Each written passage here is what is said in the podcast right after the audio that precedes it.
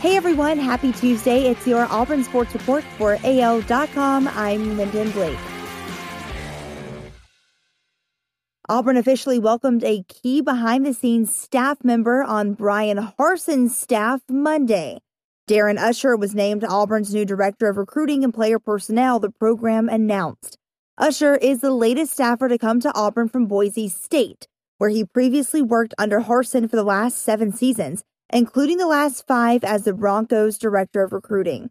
Prior to his seven years at Boise State, Uscher worked at Georgetown as Director of Operations, Assistant Recruiting Coordinator, and Video Coordinator.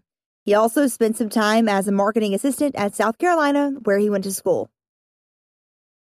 The 71st Reese's Senior Bowl on Saturday in Mobile will be different than any of the others that came before it in a number of ways. COVID 19 restrictions mean practices will be closed to the general public, and most Senior Bowl associated fan events have been canceled for this year. Attendance for the game will be restricted to a little more than 6,200. There's a new venue this year for practices and the game Hancock Whitney Stadium on the campus of the University of South Alabama.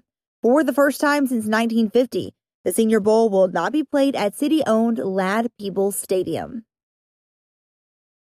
With his ticket punched to the Super Bowl, former Auburn standout Prince Tega Wanogho will not accompany the Kansas City Chiefs to the NFL championship game after all.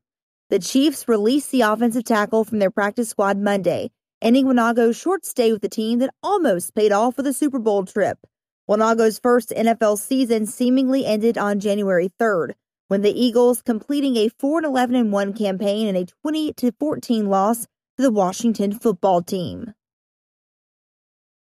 Bryan Harsin has added another coach with coordinator experience to his Auburn staff. Bodie Reeder has been hired as an offensive analyst and is already in town working for the Tigers, a source told AL.com. Reeder, a former quarterback at Eastern Illinois, joins Auburn's staff after serving as the offensive coordinator and quarterbacks coach at Utah State last season.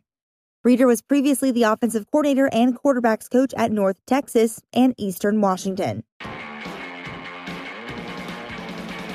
That's your Auburn Sports Report for AL.com. Have a great day. I'm Lyndon Blake.